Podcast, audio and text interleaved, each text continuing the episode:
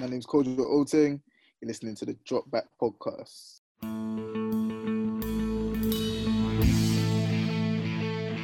The Drop Back with Sam Lewis, Matt Burns Peak, Joe Costanzo, and Stan Wilson. Hello and welcome back to the Drop Back Podcast. We've got a great show for you lined up, as you can tell from our intro. Stan had a fantastic interview with Kojo Oteng that's coming up later in the show. We're also going to look into the NFC West and how it's the tightest division in football. We're going to have a look at Tampa Bay and what's going on. Can they make the playoffs? Another look at another NFC South team. What's Matt Rhule building in Carolina and is it sustainable going forwards? Before finally we get to your game of the week, which will be revealed at the end of the show. But before we get into it, let's meet your hosts. I'm Sam Lewis and I'm joined by Stan Wilson, Hello, Sam. Joe Costanzo, Hello, Slow. and Matt Burns Peak. Hi, Sam. How are we all doing, fellas? Yeah, doing pretty well. Good. Pretty happy with that interview with um, Coach Kojo. Yeah, he just gave a great insight into Britball as a whole and the direction it's moving in terms of players just going across the states. So um, yeah, just stick around for that later in the episode. Absolutely. And are we all a bit more prepared than Kendall Hinton was this weekend? Yeah, I Mm. felt so sorry for that bloke, man. Like, it was set up to fail. It was It's an impossible situation, isn't it? Really. it was more tragic than watching Joe trying to fucking study for his end of year exam. I mean, technically, he had he had more preparation time because he had 24 hours. We only got planned for the podcast this morning. Oh, I thought you meant Joe for his end of year exam in less than 24 hours, Still which is also true. Valid. Like less than 24 hours, I'm not gonna lie. But no, it's just strange the way. I mean, I, you can see the argument the NFL has made, especially when you could compare this game to the Steelers Ravens. That yeah, the Ravens have had people testing positively throughout the whole week and different position groups. But when you compare it to the Denver, they were basically like, right, unlucky lads, you've lost this game because of one position group. It it just didn't seem right.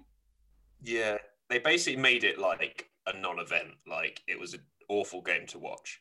Yeah, it was pretty fun for like one quarter, when, and then the novelty of the Wildcat kind of just wore off, and it was just like, eh, I'm gonna tune into another game. Yeah, the Wildcat, especially when you're not trying any like wacky passes out of it, it's just terrible, really. Yeah, I want to see some like triple reverse jet sweep action or something like that, not just Royce Freeman running the ball in straight into a defender. No, also, it made no sense to not give Kendall Hinton any options. Just like, right, you're having to throw deep every single time. Yeah, And if you can't get it deep straight away, you're going to get battered because the Saints have a good pass rush now. can my man get a fucking slant route or something? Like fucking hell, just He got like one screen or something. It was like a backside screen. he got he got a backside screen to Noah Fant for his only completion. Everything else was like, yeah, Yeah, it was a it was a magnificent. glo- It was a very um very magnificent dump off pass as well. I think it's arguably the best screen in NFL history, They still did better than the Lions though in terms of points scored.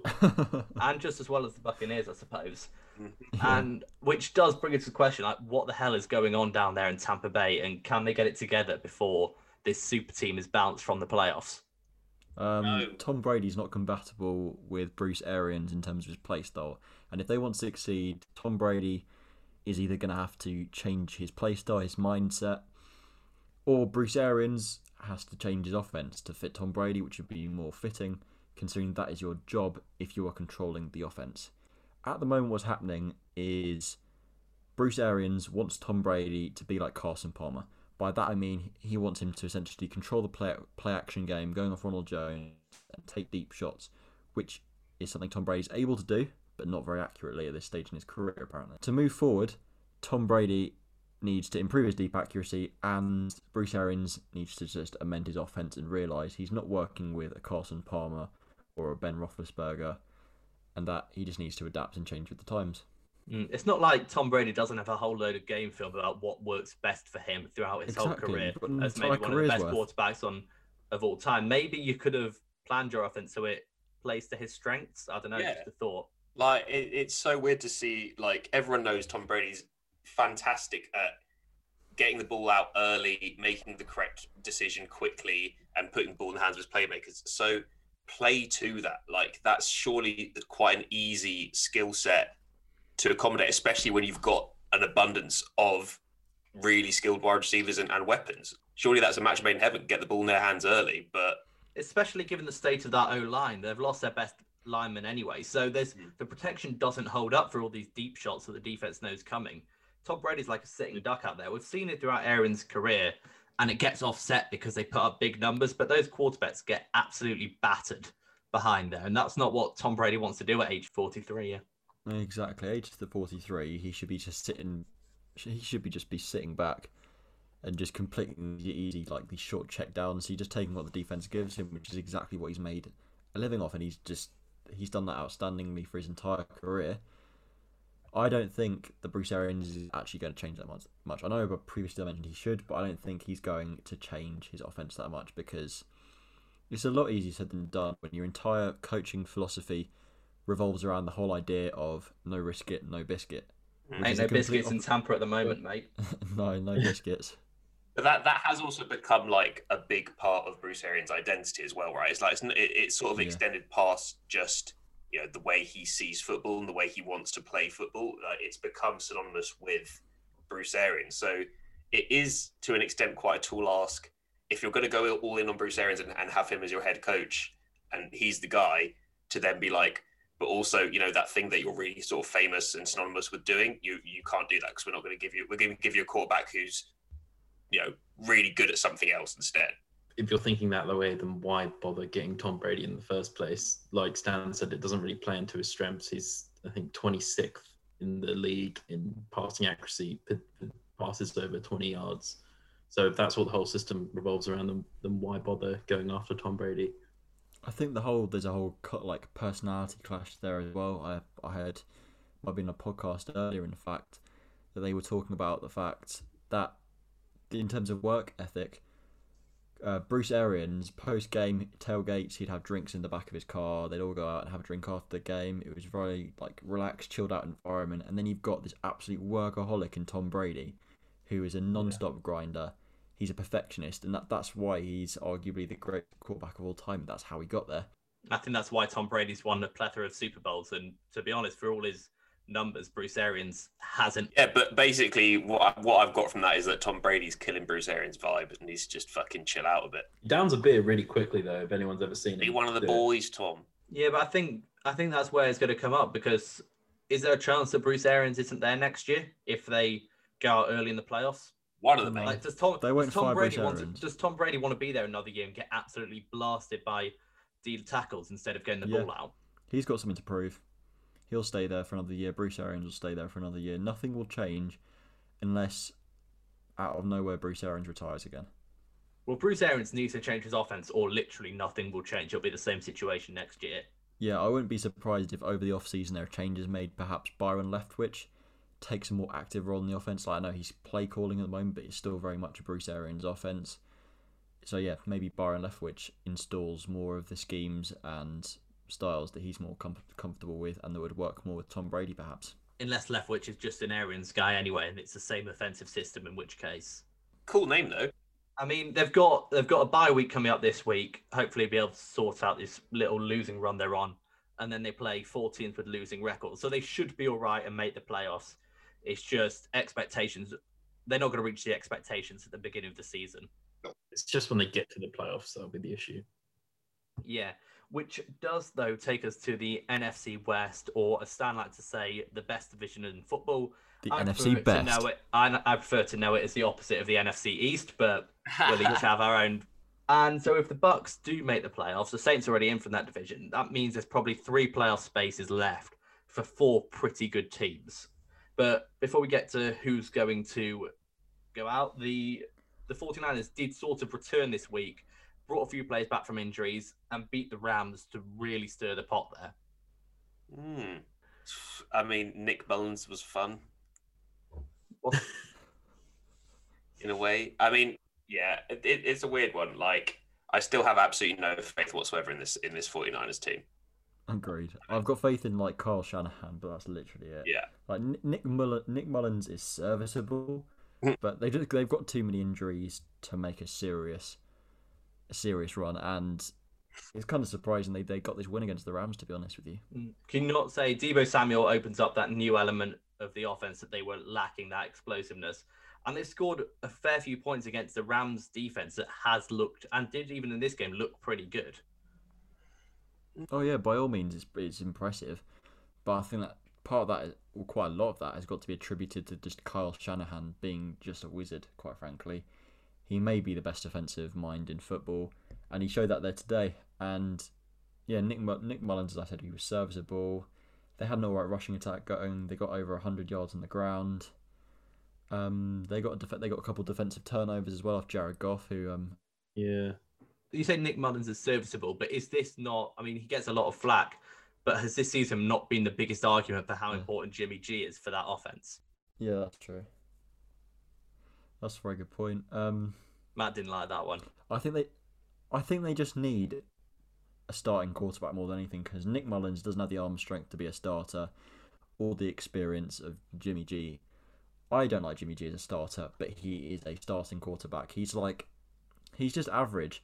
Like on the on the Around the NFL podcast, they used to have this thing called the Dalton scale, and they'd rank players whether they'd be above or below the Dalton scale. And I think he grew Jimmy Garoppolo, you can probably replace it, replace him in the middle of the pack right now. He's not going to win you a game. He might lose. you a. Unlikely. He's unlikely to lose or win you a game. He's just. I don't know. To be honest, he could quite quite easily lose your game with the amount of picks he throws. There's That a lot true. of quarterbacks sort of in that region though nowadays, and it's all been sort of hushed because of how much money quarterbacks get paid. But it seems that as soon as you're not absolutely terrible, your team will call you the franchise quarterback and send and give you a whole load of money, no matter if you are actually a franchise Yeah. quarterback. Which there was only probably when we were doing our top ten list. There's probably what maybe ten in the league. If that, there were some towards that bottom end that we all had questions about. Yeah. There's there's te- there's about ten good like proper good quarterbacks in the league right now. It's a weird one. Like, I feel like it's one of those positions where you can get away with being a starting, like being a starter at quarterback, by just being sort of all right. Whereas I feel like every other position, like It's easier to find replacements, isn't it? yeah, yeah, exactly. Yeah, Like as long as you're not terrible at throwing the footy, you could probably make a decent killing. I don't know about that. I think I'd I have mean, to I think you've seen that say it is almost the case. I mean, it's very, it's very simplified, but it is much easier that you once you sort of prove yourself as a as you can be a quarterback, shown a glimpse of it, it's very hard to almost lose that position, as we've seen in Philadelphia. Yeah, I guess so. I mean, the quarterback market is completely it's in failure. It's broken. There's a complete like misallocation of funds. Like the high the highest paid quarterbacks are not the best ones, and the lowest paid quarterbacks are not the worst ones. It's, It's cyclical. just Whoever's up next it's gets, completely broken. gets to be the highest paid quarterback because a team doesn't want to Yeah. lose out on paying their quarterback. Yeah, will Kyler Murray be paid more than Patrick Mahomes? Probably, yeah. Well, yeah. If you break it down, by Oh, I'll be sick in my mouth if that happens. If that happens, unless Kyler takes a massive jump jump forward and then has a has an MVP Yeah, season, It doesn't matter year, how good Kyler plays; he can reach, go far beyond his potential. No one is going to be as good as Patrick Mahomes is. Hmm. I think that's why a lot of people were saying the Patrick Mahomes deal was was quite good at the end of it because they've actually secured it for ten years, and the QB market's going to go so high up in that amount of time. And he's not getting that much towards the end of that contract Yeah. as well. Well, comparatively, obviously, I would take the back end of that contract just once. But uh, Oh, We'd that's probably take we, we could probably take a day of his contract and like just live forever. how much do you think he's getting Oh. paid? A lot. He's getting paid hundreds of millions. He, I mean, he's, he's It is- correct. It is He getting hundreds of millions. 500, 500 million, isn't Yeah, it? or it something is. like He'll get taxed on it though. Jesus. Like, Oh no, that's it. So it rounds out about twenty quid, Joe. Is that what you're trying to say? You might be able to afford a Freddo by the end of it. Rate of taxes. He's all getting paid off to his place in the Cayman Islands. All right, anyway. so back to Yeah. the NFC West. You guys don't seem particularly convinced about the 49ers. Does that mean you think the other three are probably going to make it? And in what order? Um, I just want to go in here. Uh, I I've projected their their final records. I think the 49ers are going to go seven and nine. I think they're going to miss out on the playoffs this year. And then the the nine and seven Cardinals, the twelve and four Rams, and the eleven and five Seattle Seahawks will all get in. Oh, So you got the. Rams winning out based on those numbers. Yep. We've got the Cardinals and Cardinals in which yeah, I've got them in all of them. Wow. Uh, I don't know. The Patriots do like to upset bigger teams sometimes. The Patriots they outcoached us the other day. They had better coaching, and I think I think that's the reason why they beat the Cardinals. but Cam Newton is not a good quarterback at all. No, I mean the Cardinals are the best. The Cardinals' best unit right now is their defense. So it, it is. I mean, you can you can watch that game against the Patriots again if you want. Your offense was Oh, absolutely terrific. in that in want. that game it was yeah, just in that particular game. I mean, I'm not saying it's the most talented. It's the best coach and the best executing. Obviously, you've got the most talent on offense, but Yeah. they are for what for what the positions you've got there. It's underperforming. Oh yeah, hundred percent. Like Cliff Kingsbury, still essentially he's still learning his way in the league. Like this this head coaching job in Arizona was his first head coaching job in the NFL. Before that, it was just Texas Tech essentially in the um in the Big Twelve in college football. D- does the fact that Zane Gonzalez keeps winning, keeps missing like game altering kicks, does that concern you? Yeah, get him out. Just completely get him out. Kyle Murray has lost more games due to dodgy kicks than Tom Brady has in his entire career. Just get him out of Arizona. If you can't make simple kicks like that, just yeah. Well, someone's Yeah. changed their tune. Well, look, I I I appreciate Cliff Kingsbury backing his kicker because there's not really much you can do. If you criticise your kicker, you're gonna get in his head a bit more. So you you've got to defend him, but it does come to a point where you've got to think, look, mate, you're not making the kicks you got you've got to make. So pack your bags. Maybe Cliff just wants him there just Moral support. to take up some of that blame. Maybe they're just like best friends. Whoa. Is, is Hmm. Cliff I mean, under the is- cosh somewhat? I think he is. I mean, But I'm not shaking your saying head, he is. but- Should he be? Well, should he? In what sense? Like on in the hot seat? Well, he's got to be the Yeah, fucking so- slowest learner I've ever seen. Like, it, it, this is his second season now, head coaching, and we're still seeing weird play calls and stuff like that. He seems to sort of outcoach himself, almost Shanahan esque in big games, um, where he, he almost seems to get in his own head and make sort of weird play calls. Which it where he- it seems like he's almost like double faked himself out of just doing the obvious correct thing. Um, Yeah. And for once this season, I can't blame the offensive line because since we hired Sean Kugler to um to coach our big boys up front, they've been like pretty much completely fine, above average in the league. So I can't blame them. Mm. It ha- yeah, the play calling has been very very bad though in, in some cases.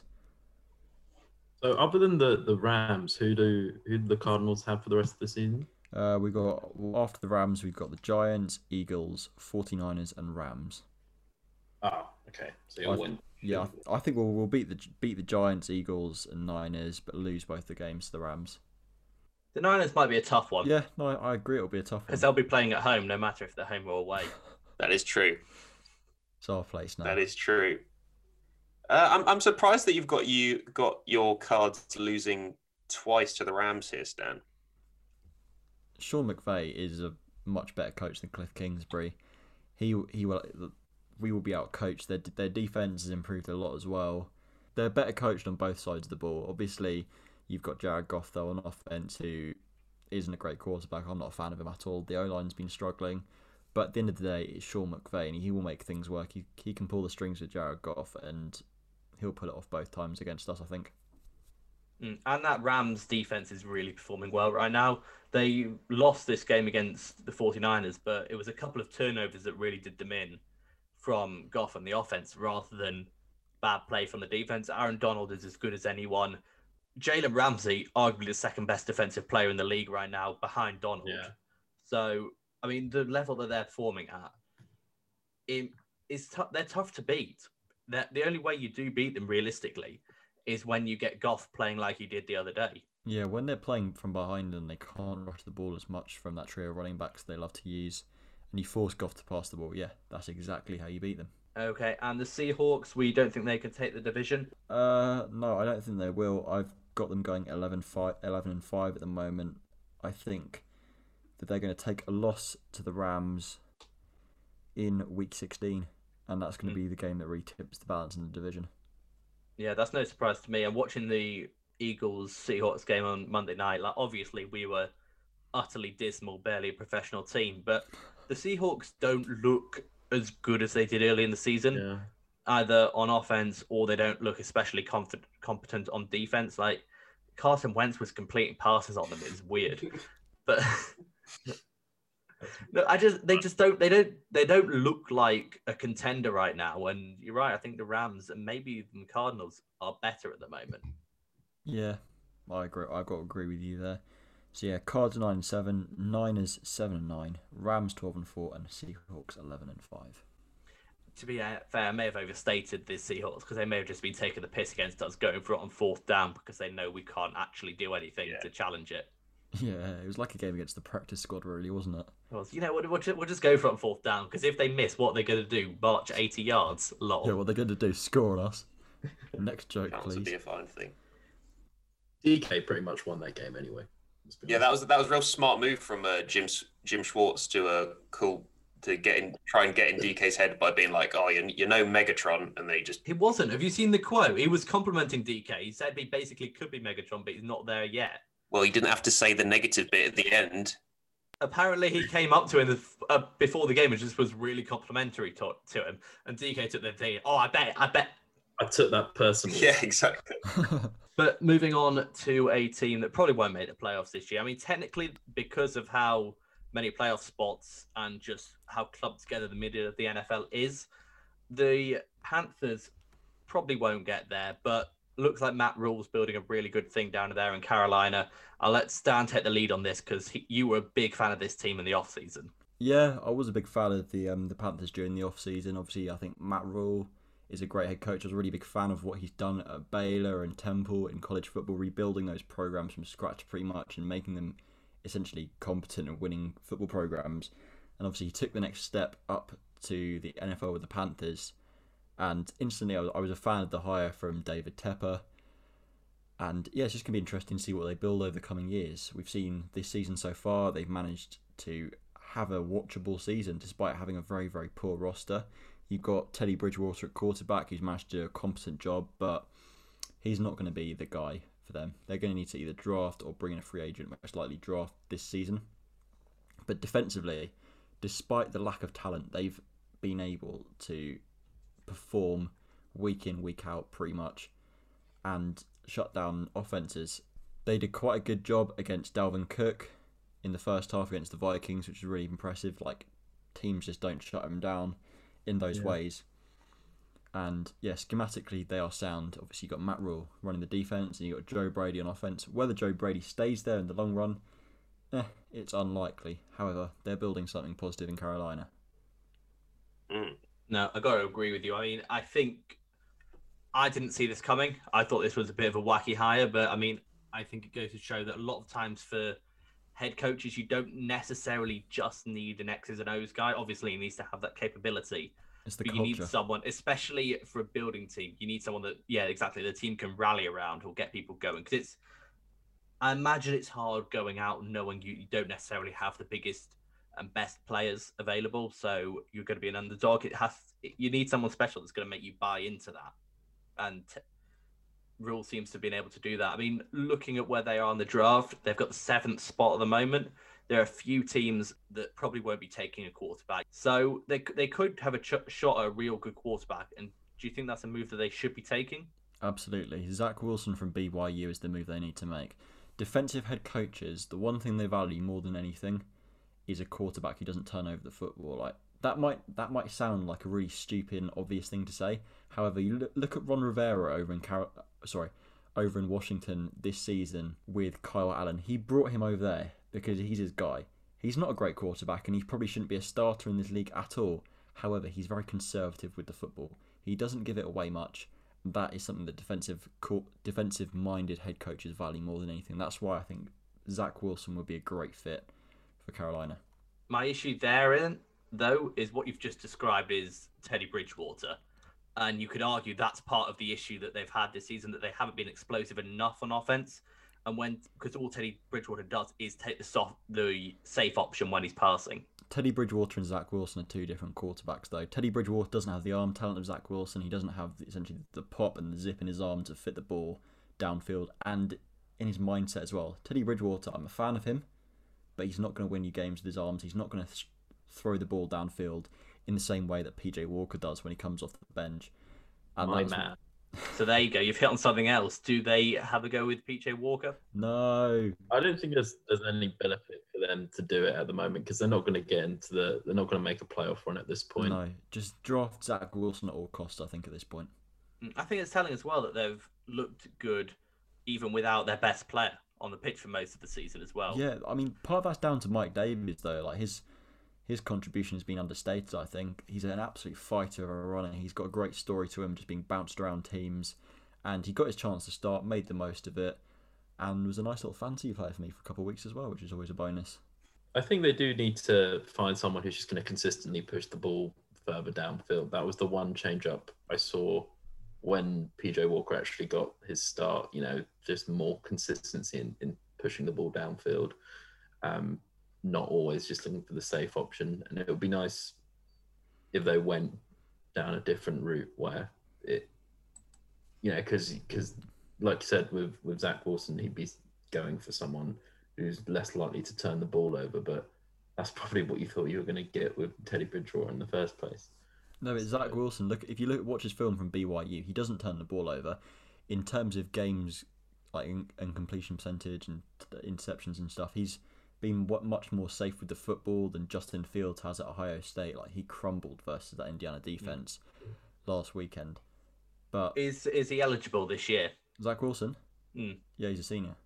Okay. Would you rather have him than Trey Lance? I was just thinking that. I was literally 100%. just thinking that as well, Slew. If you're going by not turning the ball over, I'd take Zach Wilson. Really? Yeah, Trey Lance. Trey Lance. Obviously, he only had his one game this year, but he completely crumbled in that. He looked bad. I thought he started off bad, but then like sort of rejigged himself to come back for it. he he just missed throws in that game that he would never normally usually. And the thing is with FCS quarterbacks coming from schools like James Madison and North Dakota State, is the level of competition at those FCS schools is nothing like FBS Division One. Mm. Like, I mean, let's about- not kid ourselves and pretend BYU play Alabama and then Auburn back to back. But I do No, but understand they, your they still play better. They still play better teams. Yeah, BYU's not a Power Five program, but you can't deny what you can see on film consistently this season with Zach Wilson. And Yeah, I, I would fair. take I would take him over Trey Lance personally. Like, sure, Trey Lance could turn out to be a great quarterback, but in terms of being a safer pick and being an instant impact, Zach Wilson every day of the week. Which one of those would you say has the highest ceiling? I don't know. I'm We get back to you after you've had a little bit of time to Yeah, have a look at the tape. I just I just like to say with the whole idea of ceilings with quarterbacks, I think it's these ceilings are sometimes just completely unrealistic because you can look at a player and think, oh, he's got that he's got a great athletic body, he hmm. could he could be this amazing player, but in reality, that's never going to happen. So that's why I, I don't like looking at ceilings so much with quarterbacks, especially. That's fair. I'd say Especially because they're so tied to schemes and the coaches they're with as well. Exactly. I'd go in terms of my my draft order this year. Obviously, you got Trevor Lawrence, Justin Fields, and then Zach Wilson there, and then Trey, Trey Lance following after him. What if you can get Sam Darnold on a on a cheap trade? What? So Sam Darnold or Zach Wilson? Hmm. Zach Wilson. yeah, Sam Darnold sucks. Yeah, I wasn't a massive fan of Sam Darnold coming out of college either. To be honest with you, I don't think either of any of us were, except No. Slick. he's What one of those. What? That's just first of all not even young. True. I think And, that I, mean, I wasn't as low on him as you guys were. I wasn't like, oh yeah, Sam Darnold's going to be the next big thing. You love Sam Darnold. you This is a this is fa- absolute fake He's a news. Donald guy. I mean, this was before the podcast started, so unfortunately, we can't go diving back through um past No, episodes. I've got I've got videotapes. Have you? That's weird. Does Sam know about these? No, I don't, because I don't even know that I was saying that I'm a Sam Darnold guy, so I definitely don't know about any tapes. Donald. But anyway, let, I think before we get into the standings for our game picks and looking at this week's game of the week, we should quickly cut to Stan's interview with XL Performance's head coach, Kojo Oteng.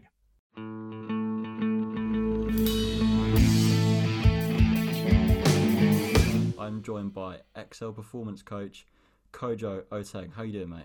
I'm alright, man. How are you today, Stan?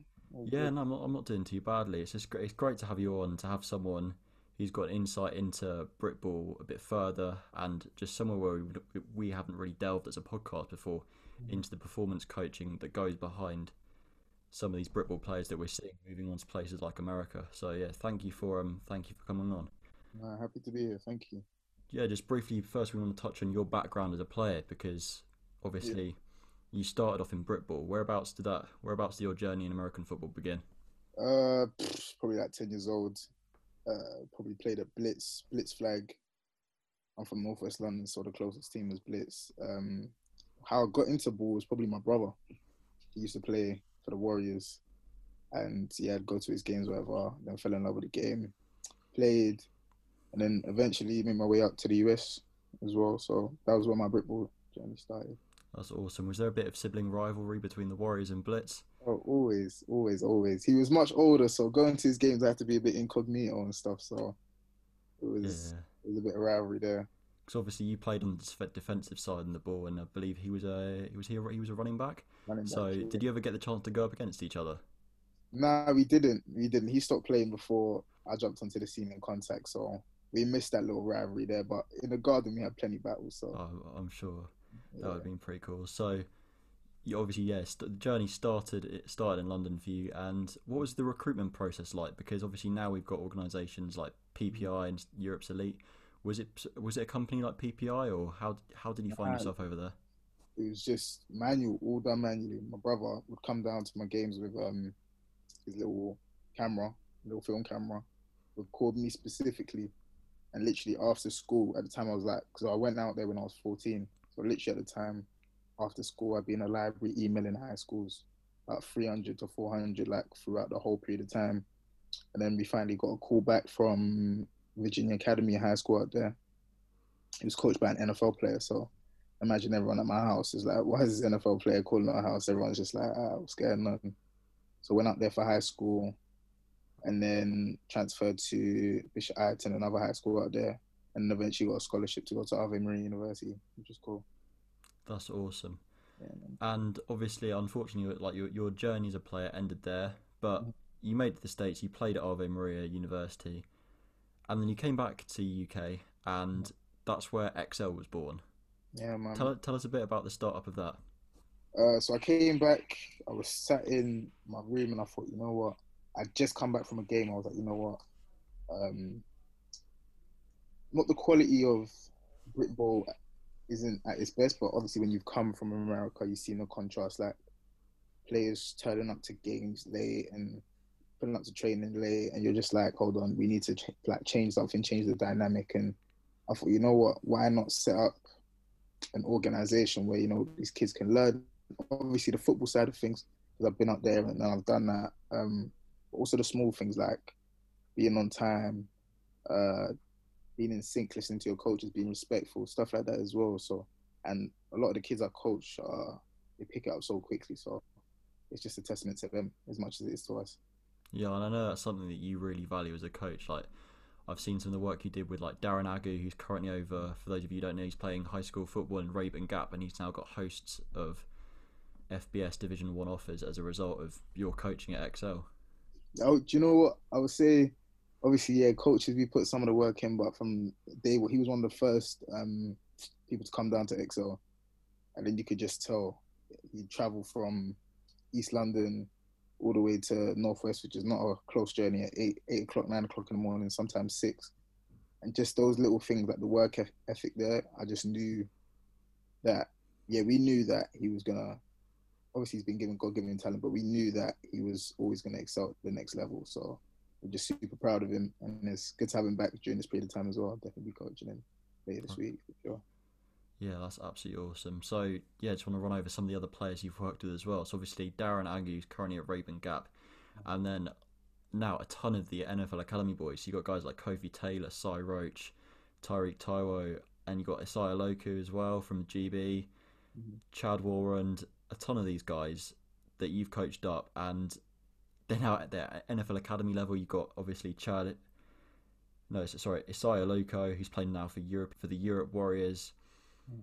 So the impact you've had on the sport is just, it's very visible in in the young, amongst the young players. Do we need to see more people like you? Because obviously we've got Elite North up in Manchester, and we've got PPI camps that come to the UK every so often. Yeah, What needs to be done? Because obviously you've had a massive impact, but there's still room to improve across the country because you can only target so many people.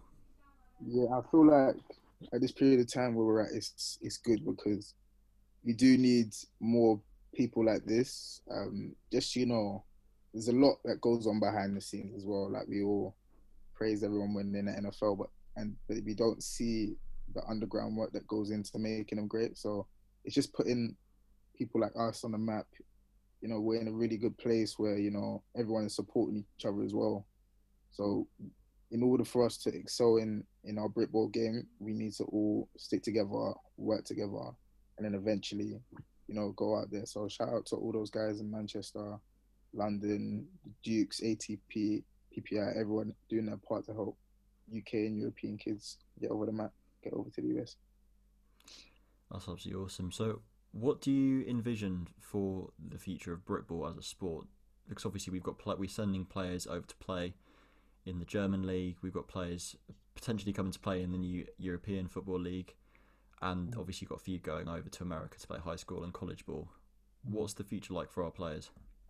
We're gonna take over. It's it's just that, that simple. Um, we have a ton of talent here, raw talent, physical talent. It's just you know honing those skills, and you know, just having these kids have a have a chance to have fun at the same time as well. Because at my time, where I only had a little camera for my brother, like some people might not have had that. So my era of people playing might not have had the same opportunities that I did. So it's just helping the younger generation tap into that knowledge that you have and you know help um, their future as well. But future's bright for UK ball. I feel like we'll go straight to the top, man. We'll challenge anyone and everyone. Obviously, we've got this new influx of young talent through the NFL Academy. You've got the guys at Filton doing their thing as well, Mhm. but it's gonna it is gonna be a time lag for that to happen. Like we saw when there was the Canadian Football League, they they held a combine last year. Like the the level of talent at that combine wasn't very high at all. So hopefully these young guys that you got, that the likes of you are coaching can progress and mm. essentially just fill those fill those roster spots in the NFL.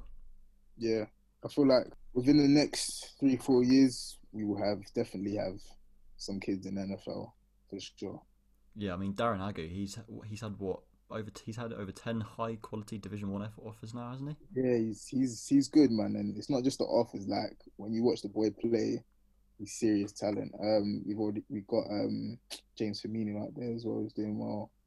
Um, you got another kid, Seydou Traore, who's just balling his mind out there as well. You might you might have seen him, and just these un- like a few kids that might not be on the radar, like Khalid Khalid Adisa, another big baller. He's the um, London Blitz defensive back, isn't he? Yeah, really good player. There's so many names I can mention, so I haven't mentioned your name. Don't be offended, but there's just a few I could remember off the top of my head. So we have a lot of talent, and within the next couple of years, we'll definitely see some of our guys in D1, big, big FBS schools, and hopefully the NFL after that. Yeah, no. Funnily enough, um, Seydou Traore. Um, funny enough that you mentioned him. I was watching some film on him earlier this year. Mm-hmm. Um, just obviously this this was before the high school ball season finished, so it was kind of incomplete film. Uh, But he's got so much talent. yeah, He's he's got so much talent. I think he re- he re- received one offer so far, but he's got another year of eligibility left, hasn't he? I think yeah, literally just got another one like ten minutes ago. Oh wow! it on his Instagram, so congratulate him on that as well. So if you're listening, Seydou, well done, congrats.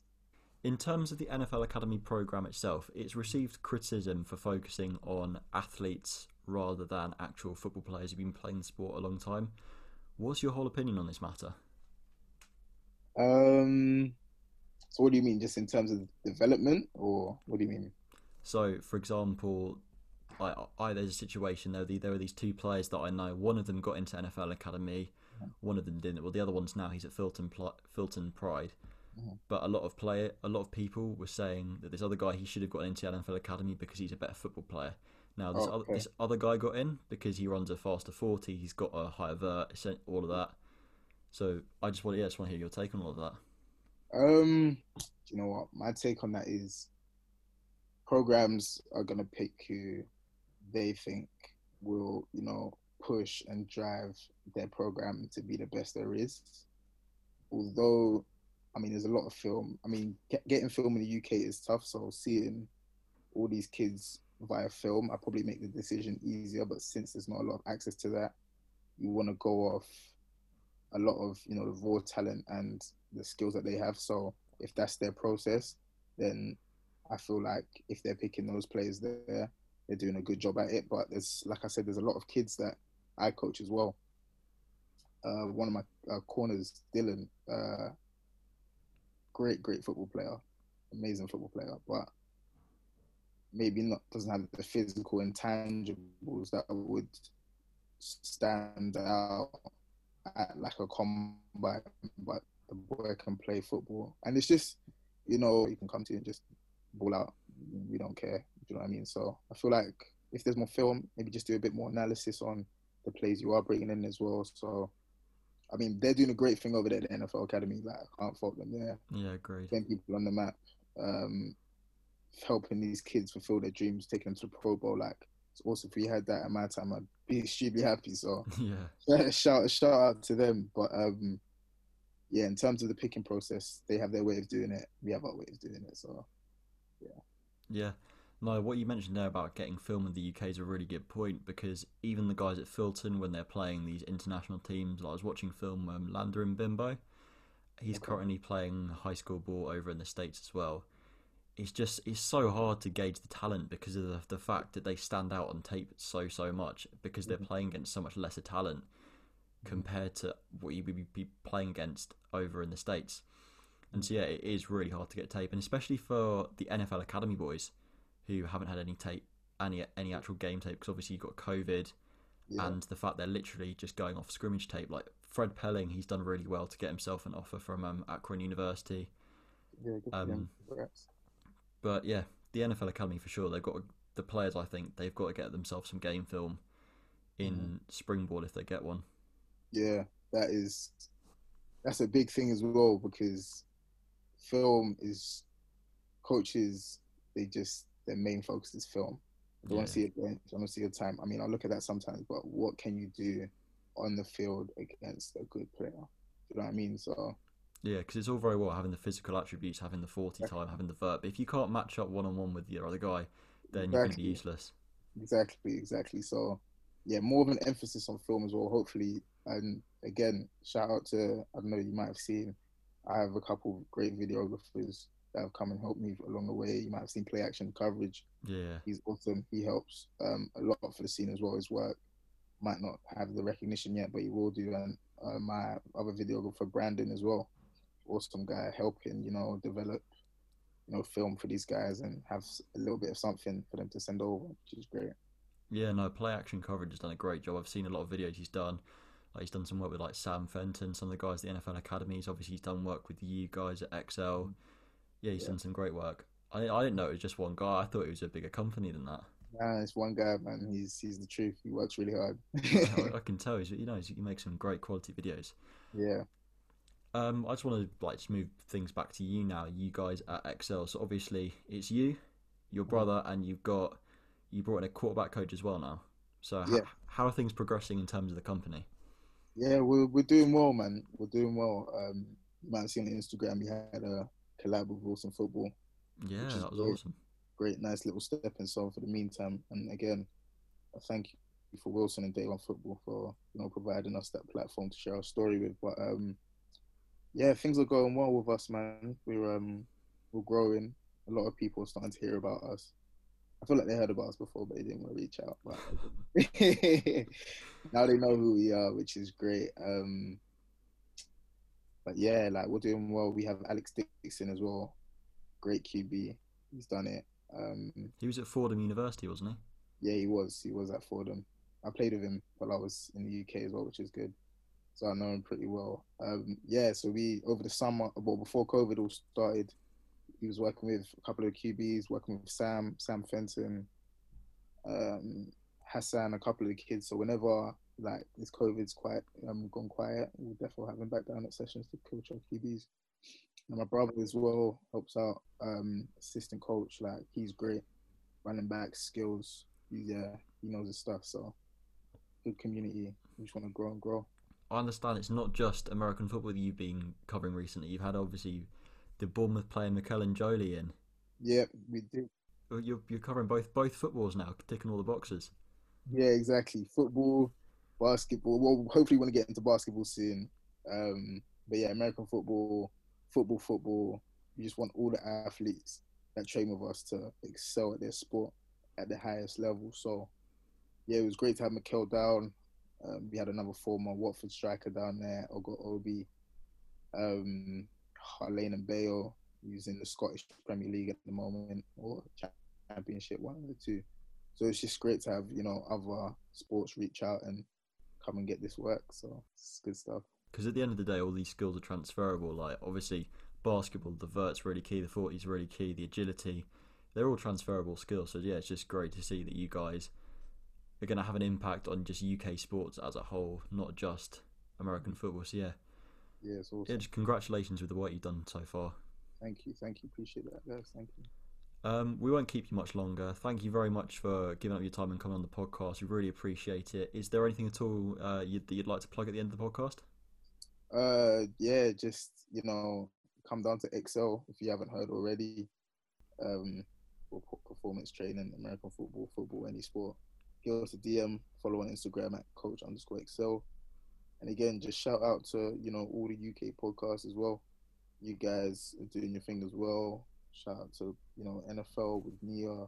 You know she's doing awesome things as well. It's just let's just keep sticking together, keep hopping on each other's podcasts and training sessions. It just grow as a community. You know, which is good and put the, put the UK on our back and cause a scene over there in the US. Absolutely, yeah. We're gonna go and t- go and take over the sport. Exactly, man. All right, cheers. Thank you very much for coming on. All right, man. Thanks for having me. Take care.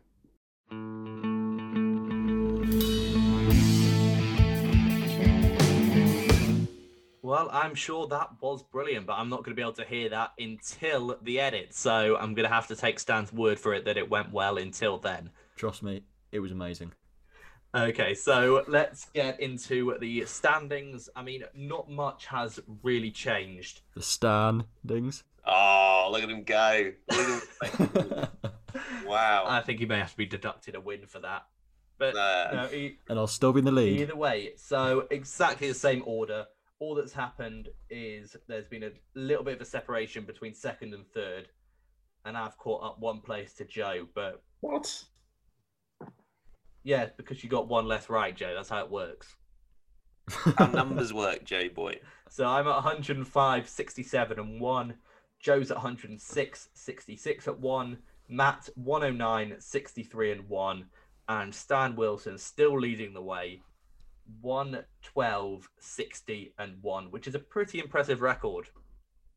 Oh, I hate it. Weird. I hate It is quite impressive. Yeah, I just uh, had a look at this leaderboard out of NFL analysts the other day, and it was like um, it was like 150. I think I would, I would I would have ranked like n- sixth or seventh out of them, which is uh, Well, quite that's pretty good. So, I mean, if you're. But they won't pay you down release clause, Stan, so you're still tied to us. Were they, were they doing that week, week by week? I have a contract. Yeah, your, your release clause is several million pounds. Is Yeah, and three sandwiches.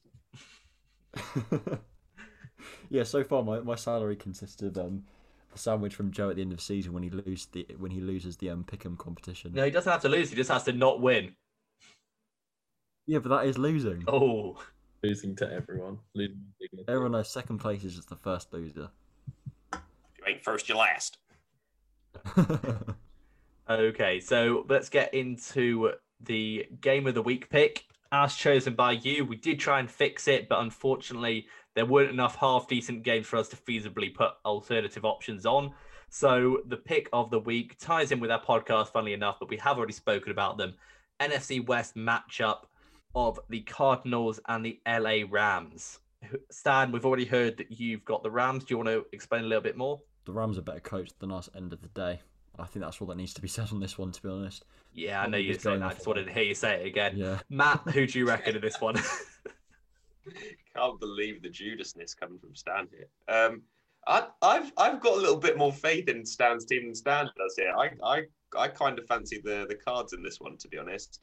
I I think the Cards defense, as you mentioned, Slew, were pretty impressive last time out, um, and it's more just stems from. Yes, Sean Sean McVay is a brilliant coach, but I, don't think the Rams have got anything to be scared of on offense, especially when Jared Goff flips the footy to the wrong team most of the time. So I'm I'm going to go cards on this one. I think. Hmm. Does it not what you say about the Cards offense, um, defense? Is the Rams offense not superior to that of the Patriots right now? It's a bit more multi-dimensional. That it's not you don't just Yeah. have to key in key in on the run and you've basically stopped it. I think it's it was it was coaching as well. Like before half, we were in a situation. It mm. was a fourth. It was a fourth down conversion opportunity, or you take a field goal before half, considering you get the ball right back after the half. Kliff Kingsbury typically went for it, and missed and um, failed failed on the conversion attempt on fourth down, and we essentially gave the ball away, and that was the end of the half. If we had taken those three points, it would have been a completely different story. And obviously, the Isaiah Or if Zenga go- maybe he Yeah. doesn't maybe he didn't trust his kicker based on what we saw later it in was, the game. it was a chip shot field oh, goal. A chip shot. It was a chip shot. I'm, I'm getting Lampard against Germany vibes here. A completely different. We score that for half time. It's a completely different game. Yeah, you still look- lost four one. That's two all, mate. You don't understand how it works. game, game. I'm, I'm backing my boy Stan here, though. I'm going to say that the Rams win. Um, I think one of their defenses, I think defense like Slood mentioned previous, Aaron Donald, Jalen Ramsey playing their minds out this year, um, and I think, yeah, like on, on offense, I think the the mixture of rushing attack that they present with um, and their outside run games is is pretty strong. Maybe Cam Akers will see a little bit more action now after like that one big run. I think he had like nine attempts, but almost 100 yards. Oh, yards. and his first rushing touchdown. Uh, And a no, it TD. wasn't. Yeah, it was. It was I don't think it was a his first ago. touchdown. That was a receiving touchdown. Stan, learn your favourite players. I've, I gave up on him ever since he, I discovered it was backfield by committee at the start of the season. If I'm honest with you, Oh, you you've been peddling the Cam Akers thing for a fucking Well, I while still, now. What do you I, mean I still, gave up on I still have start faith the in him down the stretch, but I'm just in terms of this season, I cut him off my fancy team quite quickly. You did, to be Oh, fair. wow. But it's a very does it dream. diverse rushing attack from the from the Rams. It's a funny way of saying no one particularly good's there. Well, they- it looks like they're going to start with Cam Akers a bit more, but they most likely. No, yeah, but you know they won't. You know, it'll go straight back to let's start with Henderson, and then we'll go with Malcolm Brown for short yardage, and then oh, you know what? Cam Akers hasn't touched the ball for about a quarter and a half. Let's just give him a rush. Yeah. So no, but I think I think the Rams are going to win. I've already spoken how I'm not entirely sold on this Cardinals offense. I mean, talent wise, yeah, absolutely, but they just don't look as explosive as they should do. They don't look like they could score every time they touch the ball, and it's weird given the players that they have. Yeah, But mm-hmm. yeah, I think the Rams. We've spoken to death about their defense at the moment, but I think they're going to have a bit too much for them. we struggle with identity off- offensively. Like I'm all for like offensive diversity and chaining up your looks, but each week it seems that we see a different style of offense played by the Cardinals. One week it'll be empty gun sets or two by two gun sets or three by one gun sets, like revolving around wide receiver screens, and then the next week it'll be jumbo gun or like twelve personnel pistol or something like that. It's just every week we seem to rely on like a new idea and it rarely ever like all strings together to perform a complete offense. And that's part of the reason why I'd argue that we're no longer an air raid team at all. You need a more coherent offense. Yeah, we need yeah, A what? coherent, more coherent offense. I think is what he's trying to say. No, I want to hear Joe say it again. coherent. I'll get back to coding, mate. so cold.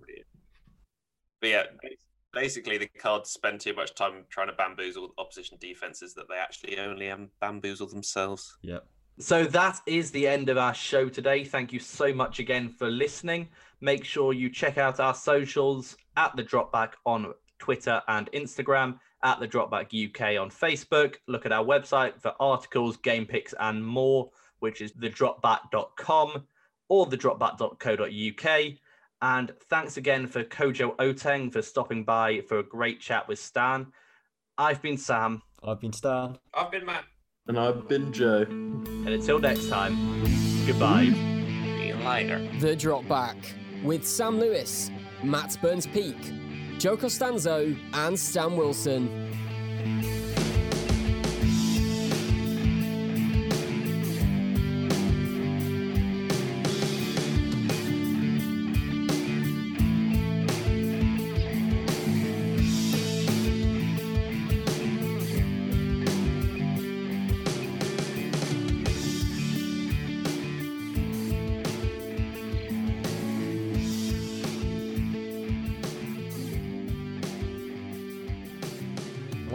Do it in the same order as the intro? I can change it. If, I- I'll change it so Stan goes first. That's so fucked. Just because he's got a big ego on him.